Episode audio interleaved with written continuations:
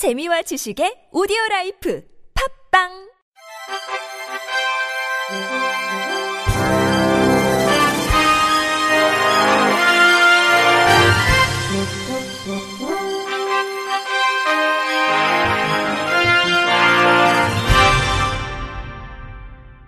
청취자 여러분 안녕하십니까? 9월 20일 목요일 KBIC 뉴스입니다. 2018 인도네시아 장애인 아시안 게임에 출전하는 한국 장애인 대표팀 선수단이 결단식을 통해 선전을 다짐했습니다. 선수단은 어제 경기도 이천 훈련원에서 열린 결단식에서 금메달 33개, 은메달 43개, 동메달 49개, 종합순위 3위를 목표로 내걸고 힘찬 첫걸음을 내디뎠습니다. 이날 선임된 전민식 선수단장은 국민의 기대에 맞는 성적을 올릴 수 있도록 최선을 다해 지원하겠다고 다짐했고 문화체육관광부 노태강 차관은 선수가 흘린 피땀과 노력이 헛되지 않도록 체계적이고 안정적인 정책을 계속해서 지원하겠다고 선수단을 격려했습니다.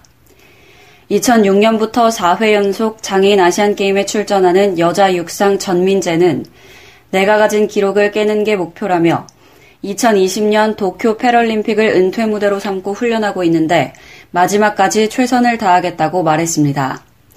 여자 탁구 대표팀 서수연은 2014년 인천 장애인 아시안 게임과 리우 패럴림픽에서 모두 은메달에 그쳤는데 이번 대회에선 금메달을 따고 싶다고 포부를 밝혔습니다. 한편 한국은 10월 6일부터 13일까지 인도네시아 자카르타에서 열리는 장애인 아시안 게임에 17개 종목 313명의 선수단을 파견합니다. 장애인 정보 놀이터가 야간에도 개방됩니다. 국립중앙도서관은 오는 10월부터 12월까지 매주 화요일 장애인 정보 놀이터를 야간에도 운영한다고 밝혔습니다.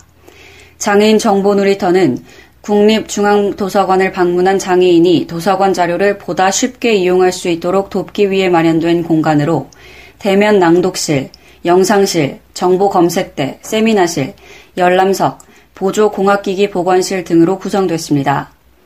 일반 열람 공간은 오후 10시까지 운영하지만 장애인 정보 놀이터는 6시까지만 운영해 장애인 차별이라는 지적도 이렇습니다.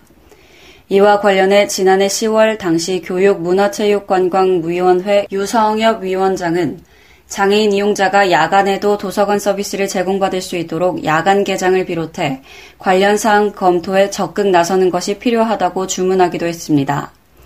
이에 대해 12월까지는 화요일에 시범 운영하고 내년부터는 매주 화요일, 목요일을 야간 개방일로 정해 운영할 예정입니다. 2018 장애인 인식 개선 공모전 시상식이 어제 오후 신한카드 신사옥 3층 강당에서 열렸습니다. 장애인 인식 개선 공모전은 한국 장애인 재단이 장애에 대한 고정관념이나 부정적인 인식을 개선하기 위해 지난 2015년부터 해마다 개최하는 대회로 이번 공모전에서는 UCC 영상과 캠페인송, 포스터 등 372개 작품이 접수됐으며 보건복지부 장관상 등 총 19개 팀이 수상자로 선정됐습니다. 수상작은 향후 장애인 인식 개선 교육 자료로 활용되거나 YTN 라디오와 동아일보를 통해 송출될 예정입니다. 이성규 한국장애인재단 이사장은 인사말을 통해 참가자의 따뜻하고 개성적인 아이디어가 반영된 작품을 통해 장애에 대한 올바른 이해를 돕고 부정적인 인식이 개선될 수 있길 희망한다고 말했습니다. 김호성 YTN 라디오 대표 대행은 지난해 공모전 수상작을 활용한 장애인 인식 개선 라디오 캠페인 호응이 높았다며 앞으로도 매체를 활용한 장애인 인식 개선에 앞장서겠다고 말했습니다. 국민건강보험공단이 하반기 장애인 직원 총 62명을 채용합니다. 특히 이번 장애인 채용은 규모 면에서 하반기 신규 채용 인원 중 12.4%를 차지해 특별 채용으로 50명을 선발한 상반기보다 24%더 많은 62명을 선발합니다. 하반기 신규 직원 채용 지원서 접수 기간은 오는 28일까지며 온라인을 통해서만 접수합니다. 필기 시험은 10월 27일, 면접 시험은 11월 7일부터 8일간 실시하고 최종 합격자는 12월 5일 발표하며 12월 31일 이후 두 차례에 걸쳐 수습 임용할 예정입니다. 한편 모집 직렬별 채용 인원은 행정직 300명, 건강직 90명, 요양직 94명, 전산직 13명, 기술직 3명, 총 500명에 이릅니다. 평창 알펜시아 리조트가 장애인 취업 지원에 나섰습니다. 평창 알펜시아 리조트는 어제 강릉 사회복지시설인 에지람에서 알펜시아 하우스 개축식을 가졌습니다. 알펜시아 하우스는 호텔 객식을 그대로 재현한 직무 체험 시설로 에지람 거주 지적장애인들은 앞으로 이 시설에서 알펜시아 호텔 매니저와 관리자 등으로부터 월 2회 객실 관리 교육을 받게 됩니다. 교육은 6개월 과정이며 교육 우수자는 직접 채용할 방침입니다. 앞서 3월 알펜시아는 고객 응대 교육을 통해 지적장애인 6명을 평창 동계 패럴림픽 기간 각국 인사 환영 업무에 투입하기도 했습니다. 해운대 장애인 자립생활센터가 오는 10월부터 12월까지 총 5회에 걸쳐 동화구연 나눔 활동을 펼칩니다. 지난 3월부터 8월까지 진행된 동화구연 지도사 양성과정 수료 후 2급 자격증을 취득한 대상자들과 해운대 센터의 중증장애인 문화예술 자조 모임이 함께 부산의 장애인 거주시설, 아동복지시설 등을 대상으로 나눔 공연을 진행합니다. 중증장애인의 재능 기부를 통한 나눔 문화의 확산을 목적으로 인권, 차별, 장애인식 등의 내용을 담은 동화 구연과 함께 오카리나, 하모니카, 통기타 등의 다채로운 공연을 선보일 예정입니다.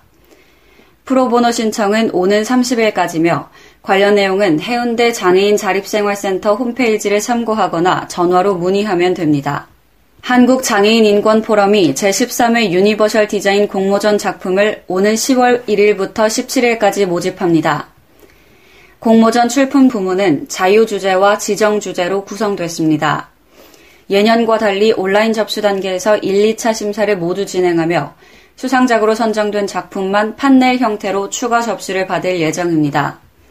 올해 공모전 지정 주제는 세월호 참사, 제천 스포츠센터 화재, 밀양 세종병원 화재, 대전 한화공장 폭발 등의 참사를 경험하며 달라진 재난 안전에 대한 국민의 관심을 반영해 재난 안전을 위한 디자인으로 선정했습니다. 제품, 환경, 콘텐츠 등 전 분야에서 재난 정보 전달, 재난 경보, 대피소, 재난 대비 물품 등의 재난 대응을 위한 디자인 아이디어를 공모합니다. 공모전은 누구나 참여할 수 있으며 자세한 공모 요강은 공식 홈페이지에서 확인할 수 있습니다. 노원 장애인 자립생활센터 어울림이 오는 10월 8일까지 2018 드론 교육 프로그램 참여자를 모집합니다. 교육은 10월 11일부터 11월 29일까지 매주 목요일 한국 드론협회 강사의 드론 이론, 드론 비행 시뮬레이션, 드론 조립 및 수리 방법, 드론 비행 미션 수행 등으로 진행됩니다. 참여를 희망하는 장애인은 노원 IL 센터 어울림 홈페이지에서 신청서를 내려받아 작성 후 센터 이메일 또는 팩스로 발송하면 됩니다. 이성수 소장은 다가오는 4차 산업에 대비해 장애인들의 다양한 취업의 길이 될 것이며 또한 장애인들의 건전하고 유익한 새로운 취미 활동으로 자리 잡아 사회 참여를 유도하는 효과를 얻을 수 있을 것이라고 기대했습니다. 끝으로 날씨입니다. 내일은 비가 내리면서 낮 기온이 평년보다 낮겠으나 모레는 평년과 비슷한 기온 분포를 보이겠습니다. 이날 낮 최고 기온은 21도에서 25도로 예상됩니다. 미세먼지 농도는 전 권역이 좋음에서 보통으로 예상됩니다. 이상으로 9월 20일 목요일 KBRC 뉴스를 마칩니다. 지금까지 제작의 이창훈, 진행의 윤수빈이었습니다. 고맙습니다. KBRC